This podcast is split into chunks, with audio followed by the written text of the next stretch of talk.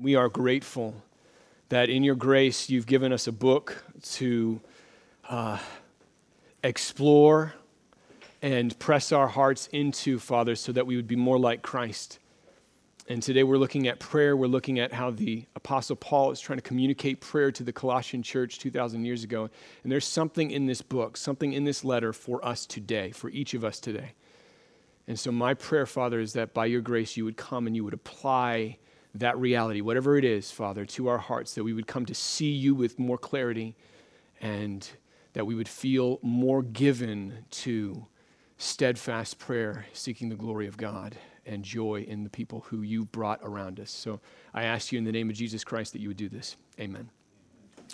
All right, so if you have your Bibles, please grab them, open them to Colossians 4 2, chapter 4, verse 2. So it, it brings me great joy today uh, to tell you that tomorrow is our one year, it would be our one year anniversary in this building, it, it, which is pretty awesome.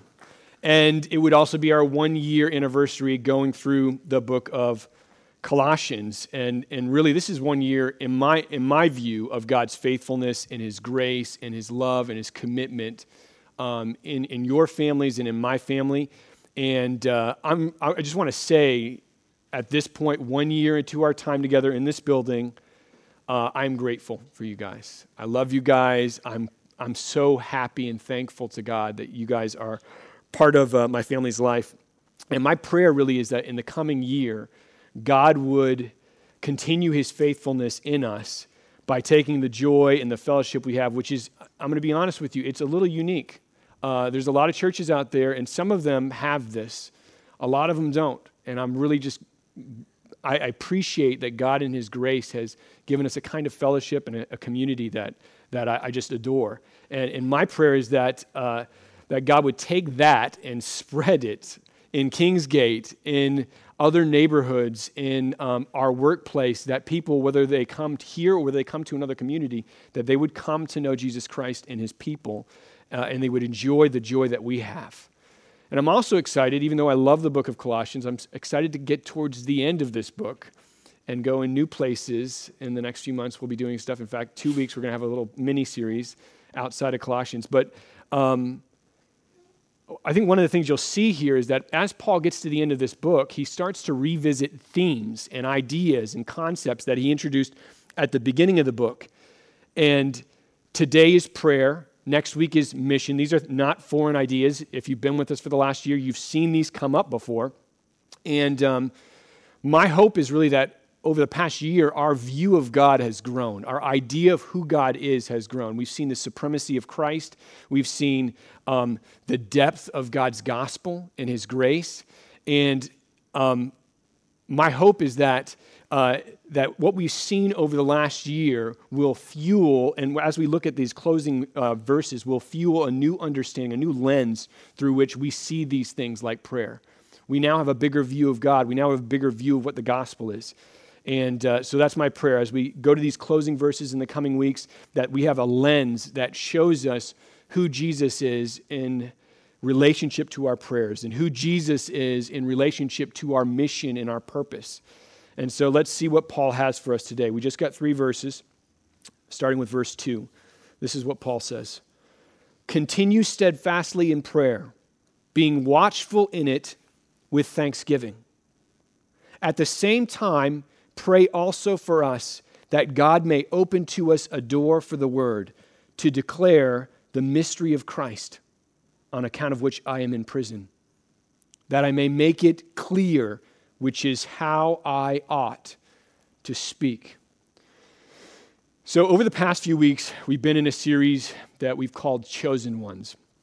And the reason we're calling it that isn't just arbitrary. Paul uses that title in Colossians 3:12 where he says, "Put on then God's chosen ones, holy and beloved, compassionate hearts, kindness, humility, meekness, and patience. And then he lists off, he rattles off a list of things, basically, that are instructions for those who belong to Jesus. You belong to God, you're his people. This is what really governs your life. These are the, the realities that govern your life and all of your human relationships. And we saw how that affects how we act in church, how that affects how we act in, in community, how that affects how we act in marriage and in families. And last week, David took us into the workplace. How does be, belonging to God affect and engage your workplace environment? And Paul has just a few closing lines as we get to the end of this book. We're in the last chapter. Just a few more closing lines that he has, and he's not going to spend these frivolously. He's not wasting. None of these lines will be wasted. They will all be saturated with things that we need to get from them. And um, what he's about to say about prayer is really important. So, if you've been with us for the past year, you know that at the beginning of this letter, uh, we actually see Paul engage prayer. We see him engage. This is not the first time that he's talked about prayer. In fact, we had an entire series in the first chapter called Prayer Unceasing. Do you guys remember that? Anybody remember that? Nobody remembers that. I'm the only one that remembers it. Caniel's got it. You got it, bro. Okay. So we got one person who remembers. But we had a series called Prayer Unceasing, and you'll find that Paul there um, here is commanding the Colossians to pursue God, and it reflects the way in which he, he, he prayed and where he displayed his prayers for the Colossian people. How he's already told them he's praying for them, he wants them to emulate. Now, for example, listen to this line in chapter 1. This is, this is from the series almost a year ago. And for from the day we heard, Colossians 1 9, we have not ceased to pray for you. This is Paul to the Colossian church. So he's saying he and his people, those people who are on mission with him, have not ceased from the first day that they heard about the Colossian church, that they're believers here, have not ceased to pray for the Colossians. And he refers to this as unceasing prayer. This is Paul's view of Christian prayer, that it's not simply a one and done, that it, it, it is something where he is constantly lifting up the needs of the Colossians to God. And what he's about to do in Colossians 4 is take those concepts from the beginning of the book and now apply them in the fourth chapter to the Colossians, to the people who are receiving this letter. And to be honest, he's applying this to us. These are imperatives that run 2,000 years from his parchment all the way into our lives today. He's applying them to us. If you belong to God and he has shown you his love, and his faithfulness from before the foundation of the world by causing in your heart to arise a love and a trust in him. This is how we are called to pray. This is how he's called us to pray. And he goes into detail. There are actually three different dimensions that he has in these three verses that we're going to explore. Three different aspects of prayer. Here they are. The first is he engages frequency of prayer. The second is the direction of prayer. And the third is the ultimate reason for prayer. So, first is frequency. Second is the direction of prayer. How, how do we direct our prayers? And the third is what is the ultimate purpose of prayer? Why does prayer exist ultimately? And that's what we're looking at today. So, we've already seen him pick up on the first one. This is the frequency of prayer. Paul says in Colossians 4, if we could go back to Colossians 3, the text that we were just reading. Sorry, I'm changing it up.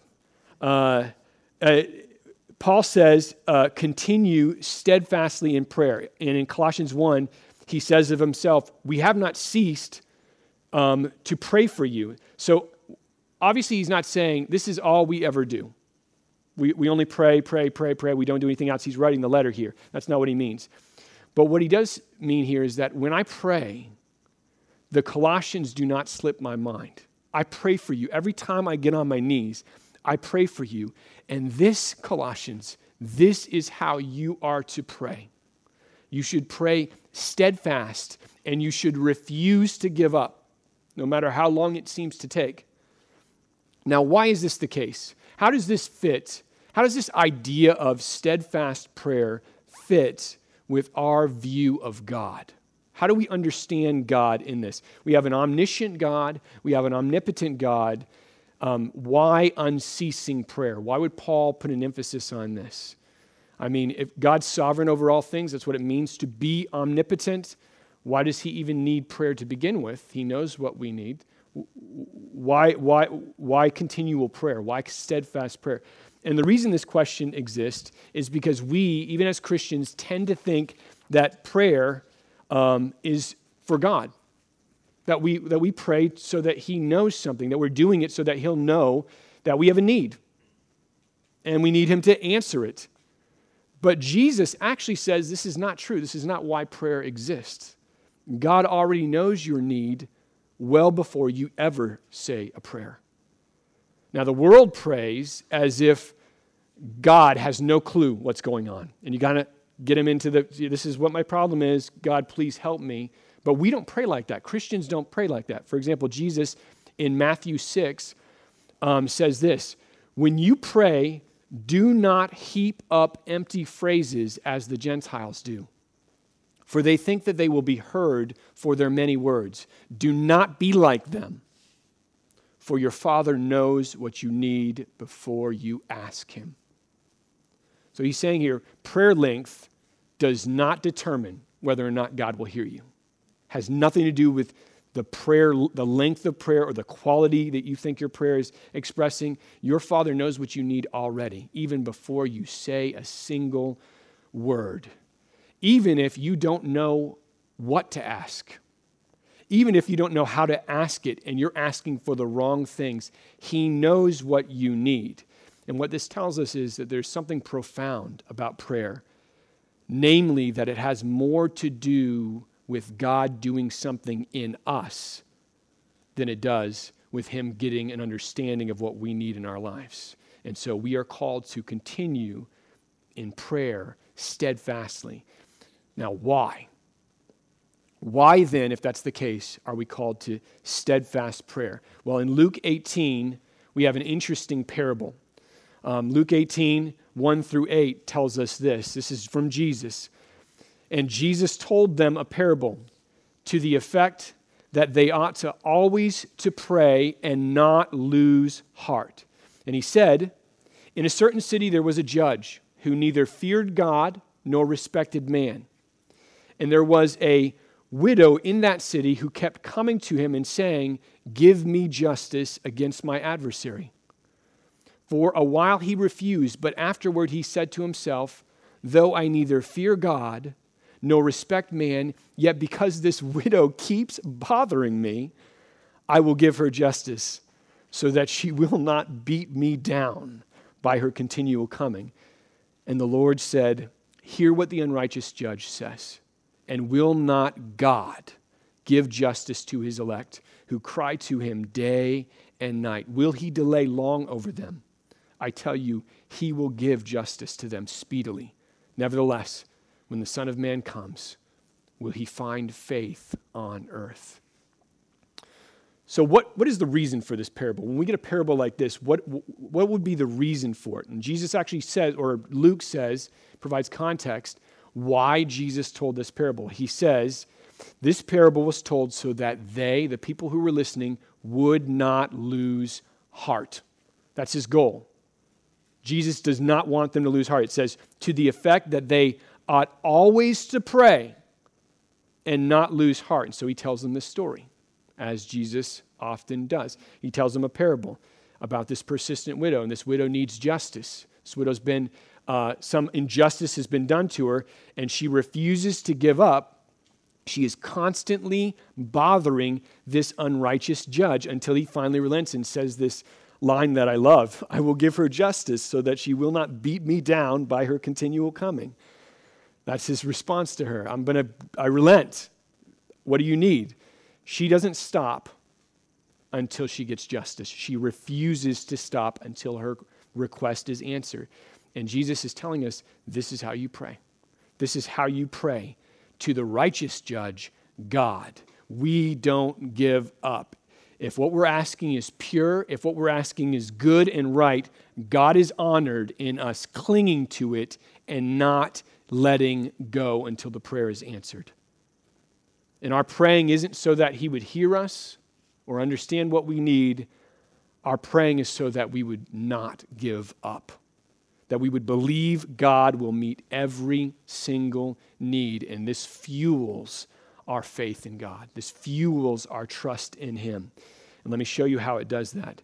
Jesus, at the end of this passage, says something very weird and interesting. He says, in explaining the parable, will not God give justice to his elect. That's eklektos, chosen ones. Same thing as in Colossians. Will he not give justice to his elect who cry to him day and night? Will he delay long over them? I tell you, God will give justice to them speedily. And so, right now, imagine you're there 2,000 years ago, you're listening to Jesus say this. You have a choice. The people who are hearing this parable are faced with a question Do you believe what Jesus is saying? Do you believe him when he says that God will give justice to his elect speedily? Do you believe and trust what he's saying? This isn't a question of God's goodness, but it is a question of whether or not we believe him, whether or not we will wait on him to make this happen, to meet our needs. Do we trust him? And we know this isn't about his faithfulness, but rather it is about our faith because of what Jesus says next. He says, Nevertheless, when the Son of Man comes, will he find faith on earth? Such a strange thing to say. He's just told this parable about this persistent widow who doesn't give up, refuses to give up. And now he says, Will there be faith on earth when I come back? When I, the Son of Man, come back, will I find faith on the earth? And the reason he says this is because he's pressing them with the reality of not giving up, to continue to hang on to God, no matter if it feels like he's silent, no matter if it feels like he's not there. I will refuse to let go. I will refuse to let go. That's what he's referring to when he says faith on, the, on earth. And so you see, Jesus knows that he will bring justice one day on earth. He knows that his Father will hear the prayers of the elect and will respond. It may seem long to us, but in the entire scope of things, it will be very quick, very speedily. This command to pray by Jesus is not a command for God's benefit, it is a command for our faith that we would respond and trust. Jesus is saying, don't, don't lose heart. Don't give up. Keep praying. Keep trusting. He is fighting for us in this passage through the parable for us to not give up, for us to cling, trusting into God. And for those who are His, for those who belong to Jesus, He will not give, He will not stop fighting. He will not stop fighting. He will fight and He will not lose that fight, which is why we are called to continue steadfastly in prayer. Don't let go of God. Don't stop trusting Him. And that's the first paradigm in the three that are in these verses that our frequency of prayer is constant and steadfast. We are always trusting in God. Now, the second is this remember what you said? Direction of prayer. What is the direction of prayer? Another way to ask this question is who do we pray for? When we pray to God, who are we praying for? Do we just talk about ourselves? Or do we pray for others? In Colossians 1, months ago, we looked at how Paul was praying explicitly for the Colossians to know God and to show him in word and deed, to know who God was and to show him. And in Paul's mind, there is nothing more important for a Christian to pray for. When it comes to the Colossians, when it comes to any believer, this is it. This should be our prayer for ourselves. This should be our prayer for our friends. This should be our prayer for everyone, that they would know God. There's nothing more important than that in the world. Nothing more important than that. And I say that with certainty that they would know God and that they would show Him. This is why we exist. But here in Colossians 4, he has something else that he wants them to pray for. It's not just that. He has something else that he wants them to pray for. Don't just pray for yourselves and for those immediately around you, but Paul says, pray for me. Listen to verses 3 and 4, Colossians 4, 3 through 4. He says, At the same time, pray also for us, that God may open to us a door for the word, to declare the mystery of Christ, on account of which I am in prison, that I may make it clear, which is how I ought to speak. So Paul's saying, Pray also for us. Pray for for me and the people that are with me in this mission. Don't let your steadfast praying be just inward. Don't let it fo- focus myopically on yourself, but pray for us. And he means everyone who's fighting with Paul in the front lines to spread the gospel. And he says specifically here, pray for me that God would open a door for us to preach the word. That's what he needs most. He needs a door to be opened, and he's asking for them to pray.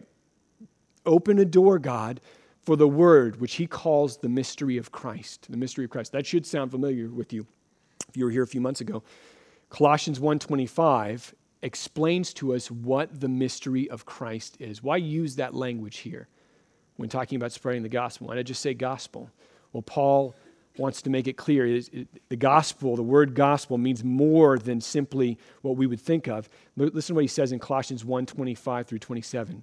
Paul says, I became a minister according to the stewardship from God that was given uh, to me for you to make the word of God fully known, the mystery hidden for ages and generations, but now revealed to his saints. To them, to the saints, God chose to make known how great among the Gentiles are the riches of the glory of this mystery, which is, this is the mystery, Christ in you, the hope of glory. That's the mystery. That's the word that Paul's referring to in Colossians 4. Christ in you, the hope of glory. The only hope for the world is Jesus Christ. There is no other hope. Knowing Him, loving Him, receiving Him in faith as your treasure, trusting in His work on the cross, that is the gospel. And that's the only hope for this world. And it results in this glory hope of glory, which is the resurrection. So all of these things are unpacked when Paul says mystery of Christ. And this is everything to him. This is everything to Paul. This is his life. Think about it. He says right here that his declaring of this word has cost him his freedom. He says, on account of which I am in prison. He's talking about the word. He preached the gospel and they put him in jail. He's imprisoned right now and he's writing this letter from some sort of prison cell or shackled because he proclaimed Christ. And guess what he wants to do next? All he wants to do right now is do it again. He wants freedom so that he can do it again no matter the cost. And if I can be real with you, this is how I want to think. What Paul's thinking here as he writes this when someone asks me, How can I pray for you? When someone says, How can I pray, with you, pray for you? This is what I want to be first, foremost on my mind. That Paul in a jail, locked away for Jesus, wants nothing more for the door to be open, not so that he can go on vacation, not so that he can go into hiding, not so that he can take a break, but because he wants to do it all over again. I want to preach the gospel, even if it sends me back into prison. And then he elaborates. He actually gives us specifics, which is really helpful. In verse 4, he says, When I declare the word, pray for me that I may make it clear as I ought to, which is how I ought to speak. Now, think about this. Paul is not praying for safety. He's not saying, you know, you pray for my safety, Colossian church. He's not praying for a winsome personality in speech. He's not praying for convincing arguments and apologetics to really run circles around these people, unbelievers. He says he doesn't need any of those things. If you're going to pray for me, I just need to speak the truth of the gospel clearly. That's powerful enough to do this. He's not worried about convincing anybody. He's not worried about offending people. He knows it's going to offend people. That's why he's got chains on his hands right now. His main concern is the truth of the gospel. His main concern is that he would be clear and that his fear in preaching the gospel or his desire to be liked by others would not twist the message that he has, would not make it into something that it's not. Are you fam- like I'm familiar with this fear. The fear that he's praying he's having the Colossians pray against right now. I am familiar with this every day of my life. I want to be liked. I want to be accepted and that winds its way into my speech and corrupts the truth of the gospel. And Paul's saying, when you pray for me, pray that God would declare his grace clearly through my mouth. He says something very similar in Ephesians 6. it's often helpful to look at an almost identical sort of prayer um, that he prays to people just a few hundred miles west and to see how does he phrase this now? What is, he, what is, what is the, the sort of comprehensive view that Paul has of this kind of prayer for boldness and for clarity? Listen to what he says. He says to the Ephesian church in Ephesians 6 Keep alert with all perseverance, making supplication for all the saints, and also for me, that words may be given to me in the opening uh, in opening my mouth boldly to proclaim the mystery of the gospel for which I am an ambassador in chains that I may declare it boldly as I ought to speak this is the same thing that he's saying to the Colossians that words may be given to him in the opening of his mouth to boldly proclaim the mystery of the gospel this is his life no matter the cost which for Paul will be massive one day.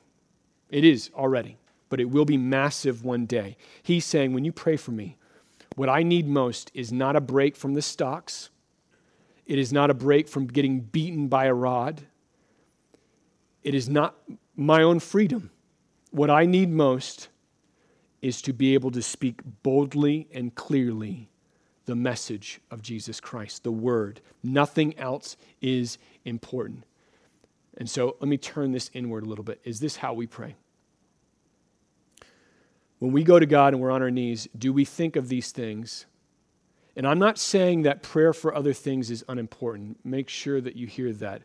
We should pray for health. We should pray for safety. We should pray for God to meet our personal needs. He can do that. He wants to hear from us. But do we give considerable prayer to this that the word would be proclaimed? that we would have this unashamed boldness about the gospel of Jesus Christ, because that's what Paul's asking for here.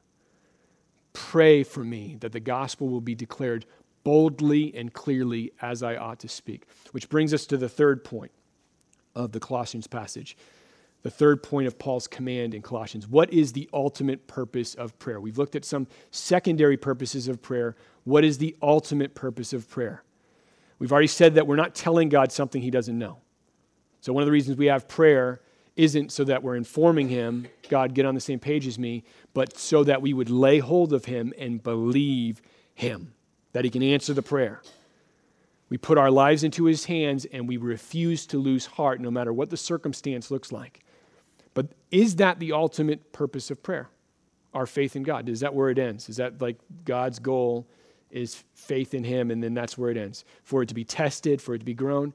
That is a purpose of prayer, but that is not the ultimate purpose of prayer. Paul, in this passage, shines a very brief light on the ultimate purpose of prayer when he says in verse 2 continue steadfastly in prayer, being watchful in it with thanksgiving. Being watchful in your prayer with thanksgiving. What does he mean by that? Watchfulness with thanksgiving, which is another way of saying, listen, when you're praying, be ready to give God thanks. Be ready and willing to give God thanks for this. And why do we do that? Well, the first reason is because we believe that He's going to answer the prayer. We believe that He will answer our prayer, and we believe that He will answer our prayers because over and over and over and over in Scripture, it says that. It says specifically that. For example, I'll give one example. I had a variety of them here, but for time, I can only, I'm only going to show one.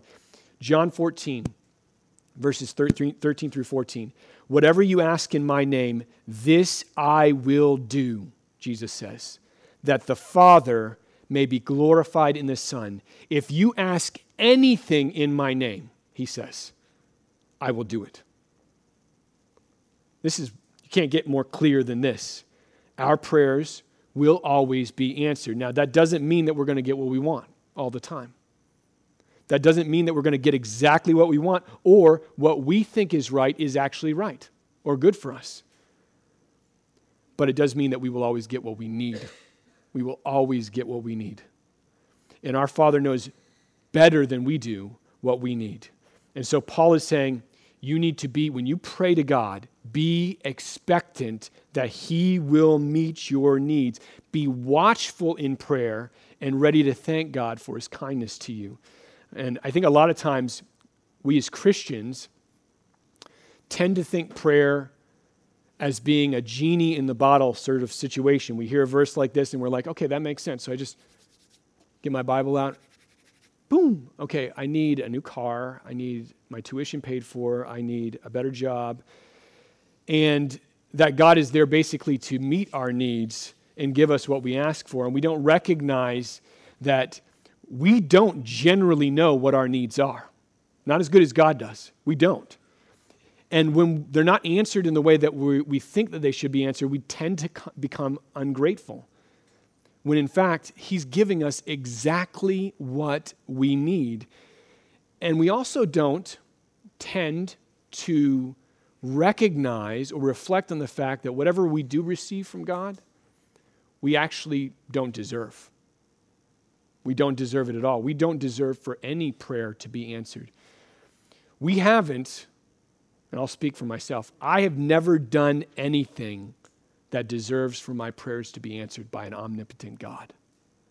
In fact, I think if we're honest with ourselves, our lives are often defined by discontentment in God and by discontentment in His design for us, where He's got us right now. I just want to be at the next step. I just want you to open the door. I just want you to give me this.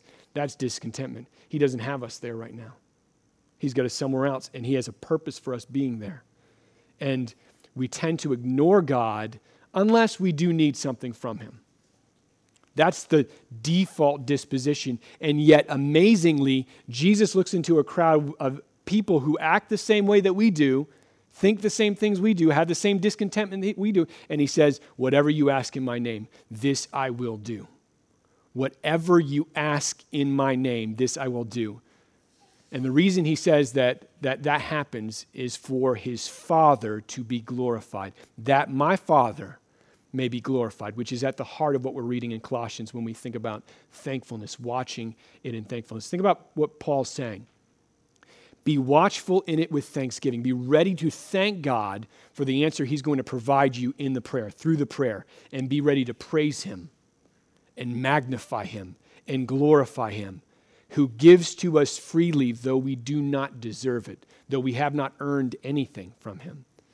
This is the ultimate purpose of prayer. There isn't anything beyond this that we would look to as being the main purpose the glory of the Father. Gratitude and worship for God is why prayer exists ultimately. Every other reason we can think of for the purpose of prayer serves this reason. This reason is the main reason that God in Christ Jesus would be magnified for contentment in his people when he provides their needs. Not because he gives us what we want every time, not because he gives us what we want every time. Most times, he does not give us what we want. He actually gives us what we need. He supplies every need, and he will meet every need according to what Jesus says here. And think about this prayer helps us see him do this, answer the prayer, give us what we need, and it helps us love him for it. And if we did not have prayer, that would be impossible. How would we be able to? Prayer is the, the architecture of experiencing thankfulness for his, his provision and loving him more for it. Look at uh, what Paul says in Philippians 4 here. This is probably my favorite verse on this subject. Philippians 4:19 My God will supply every need of yours according to his riches in glory in Christ Jesus. God has promised if you are in Christ, to provide every need. And He does, doesn't do it according to how good we are, He doesn't do it according to how awesome we are. He does it according to the riches of His glory in Christ Jesus. Think about that for a second. His provision for us in every single prayer that you've ever prayed, every single met need that you've ever had, that we should expectantly respond to with thanksgiving, God withdraws from his infinite storehouse of glory to provide that. He draws from, according to his riches in glory, from his power and his beauty. Have you ever considered that? That in order for God to grant us prayers, it needs to come from a place. That provision is not just, he doesn't pull it out of thin air. Every single prayer that we make is answered through this His power, His glory. And this is God's promise to us through Paul in this text. My God will supply every need of yours according to his riches and glory, which tells us a few things. First, it tells us we can trust him. Even if we don't get the answer we want, we know that he has us in his hand. We can believe him and we can take this promise and we can go to him like the persistent widow and say, I need this, I need this, I need justice, I need this, I need you to help me here. Never giving up, never stopping, constantly going to Him because we know He will supply all of our needs. And He doesn't do this because we're awesome. He doesn't do this because we're killing it. He does this, He doesn't do this because we earned anything from Him. He does this because He loves us and He draws from the greatest storehouse in the universe His own value, His own glory, His own worth. But if you're even remotely aware even remotely, aware of God's infinite worth and glory in our relatively, in relative to Him, lack of glory, our unworthiness, I have just, in what I've told you, created a massive problem for us. I wonder if you've seen it. If God, in loving us, gives unworthy and undeserving people everything they need, how exactly is that right? That discontented people get what they need. How is that just? We're guilty of sin, and we tend to be addicted to anything but God. That's what Romans 1 tells us. Yet he promises here that he will supply every need, and that he's not just going to supply it with, with spare parts, he will withdraw from his storehouse of glory and give us what we need. Now, I don't, think we feel the weight of this, so I'm going to try to do draw a picture here, and hopefully this isn't offensive or scary for anybody here in the room. This picture won't be hard for some of you to imagine. Imagine that a gunman walks into a school and shoots people, maybe kills 50 people. Imagine that. You read a headline and see that. Imagine that he walks out and he is arrested by the police and he's brought before a judge. And now imagines that the judge hears all the evidence against him and it is very clear open and shut case, video, all of it. That man is guilty. He's the one who did it, he's admitting it openly. And the judge looks at him and says, You know what? Well, I really like you.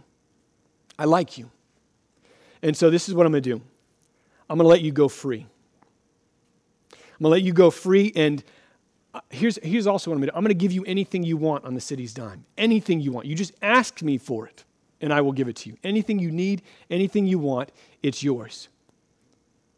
Now, no one hears that story and says, That's right. That's good that he did that. No one hears this story and says, I'm okay with that. Now, why is that? Because we know this man is guilty and he should be held accountable. He should be punished. Killing people, especially children, killing children is worthy of a lifetime of punishment at the very least. And we say that because we value human life. Rightly so. We value human life, and human life should not be taken. But when you realize that the value of human life is not self originating, it didn't come into being de novo. It is not self originating, it came from someone. It was endowed by someone, and that someone is actually the source of all value, all worth in the universe. It is the living God. Everything has value because of him. And without him, it has no value at all. And while this tragedy should rightly cause us to mourn and justice should be sought. Like we can feel justice rising in our hearts when we think of things like this. When we think about God, do we feel like that same way? No one really gives a rip that the God of the universe is ignored every single day and treated as garbage.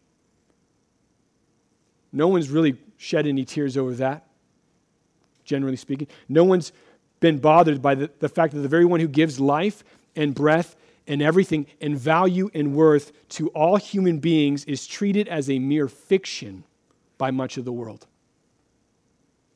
Have we considered that? That he's relegated, even in Christian circles, to the corner of our life like a genie. We need you, God. Can you come over here and help out? I'm saying all this to hold out the fact that we don't deserve this good God. We don't deserve him. We don't, we, we, we don't deserve who he is. We deserve, as the Bible tells us, to be separate from him forever, to be eternally separated from, from him forever. Because although we would mourn the value of human lives, finite human lives, which we should, we care very little, generally speaking, for the value, the infinite value of the God who sustains every molecule in the universe and holds reality together so we can even have thoughts about who He is. So, what gives, this is the question, what gives Jesus the right to promise us that God will answer every prayer. Where does he get the right to say that? How in the world can Paul say, My God will supply every need, all of your needs? And to do that, he will withdraw from his own infinite worth, which is being disregarded and forgotten. How can he answer prayers according to his immeasurable riches and glory if we're really like that? we don't deserve it. Romans 8:32 answers this question. Listen closely to how what Paul says about God. Paul says 8:32 He who did not spare his own son. He's talking about God. But gave him up for us all. How will he not also with him graciously give us all things? Now, think about this sentence. It's one sentence in the Bible, changes everything. Changes everything. The answer to the question how Jesus has a right to say that, or how Paul can say that, is the cross of Jesus Christ. You see, on the, on the cross, God gave us the greatest thing possible His own Son. There is nothing in the universe more valuable than Jesus Christ? Nothing. He is the image of the invisible God. He is the firstborn of all creation. It all belongs to him. Every molecule and every breath is his. For by Christ all things were created. This is Colossians 1 that, we're, that I'm reading here. In heaven and earth, visible and invisible, all things were created through him, and they exist for him alone. Christ was before all things, and it is only in Christ that all things hold together. This is what the book of Colossians tells us about Jesus. He has immeasurable value. Immeasurable value. And his Father, let me tell you this right now God the Father loves Jesus more than anything in existence. He loves his Son. He loves his Son. And yet, somehow, this verse in Romans 8 is true. He who did not spare his own son, but gave him up for us all, how will he not also with him graciously give us all things? Now, if you've noticed this, this when he says all things there, this is an argument from the greater to the lesser, in giving us his son, in paying for our sins and our dishonor to him on the cross, by punishing them in Jesus Christ, God loses the greatest thing in the universe. There is no loss like this. And we bring to God our needs, so we know what loss is to some degree, but we do not yet know what loss really is if we don't know this. This is loss. This is loss. God gave him up for us all. He let go of the most valuable thing in the universe, his precious son, and then he crushed him so that we would not only be forgiven of our sin, that's massive, that's huge, but that when we ask him anything, He will give it to us. Every need provided for undeserving sinners. That's not free. That cost something. It cost God everything. He didn't pull that out of thin air. He had to pay for it with the most valuable thing to him, his own son. We get nothing. If Jesus doesn't go to the cross, we get nothing. We get nothing. But if he does, we get everything. That's what this verse is saying. We get all things. Every answered prayer was bought by the blood of Jesus Christ. So this week, as a people, when we get on our knees and when we ask God to do something in our lives, whatever it might be, big, small, doesn't matter, any of those things, when we ask Him to fight for us, we need to think very hard about this verse and about what it cost him. We need to think very hard about the cost to God and does what I'm asking him, and it may, it may not, does what I'm asking him ultimately serve to magnify his name? And I say that knowing that I am speaking right now into, in our church body, into a sea of pain and brokenness. I know that. I know some of the problems that are, that are being faced here. I know this broken health, broken relationships, broken lives. But here's the deal that we have if you're in Christ Jesus, I can say this confidently my God will supply all of your needs, and he will do this according to his immeasurable riches of glory in Christ Jesus by the matchless blood of his Son. He purchased for you those needs. And we need to believe him we need to trust Him because He loves you deeply, more than you can possibly imagine. Let's pray.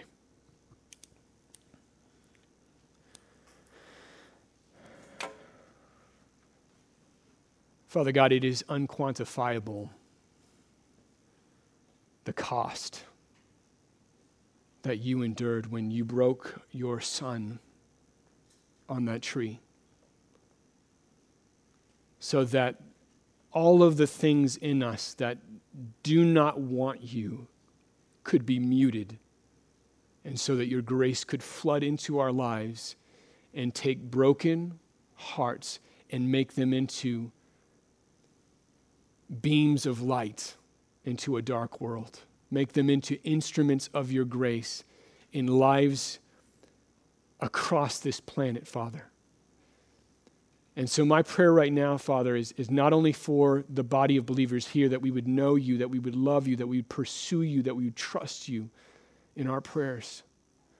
But, Father, for other churches around us, other fellow workers like Paul when he asked the Colossians to pray for them. Father, for our Redeemer down the street, Pastor Schultz, and the, those families there represented by our Redeemer.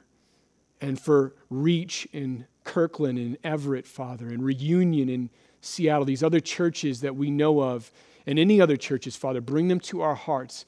I pray that you would use them to boldly and clearly declare the gospel of Jesus Christ, that they would embrace the glory of God with such a passion and a fervency that they would be willing, that we would be willing as a people, Father God, to endure shame, to endure loss, to endure criticism, so that the word would be spoken clearly. And we know that when it is spoken clearly, Father, your Holy Spirit comes in and opens eyes.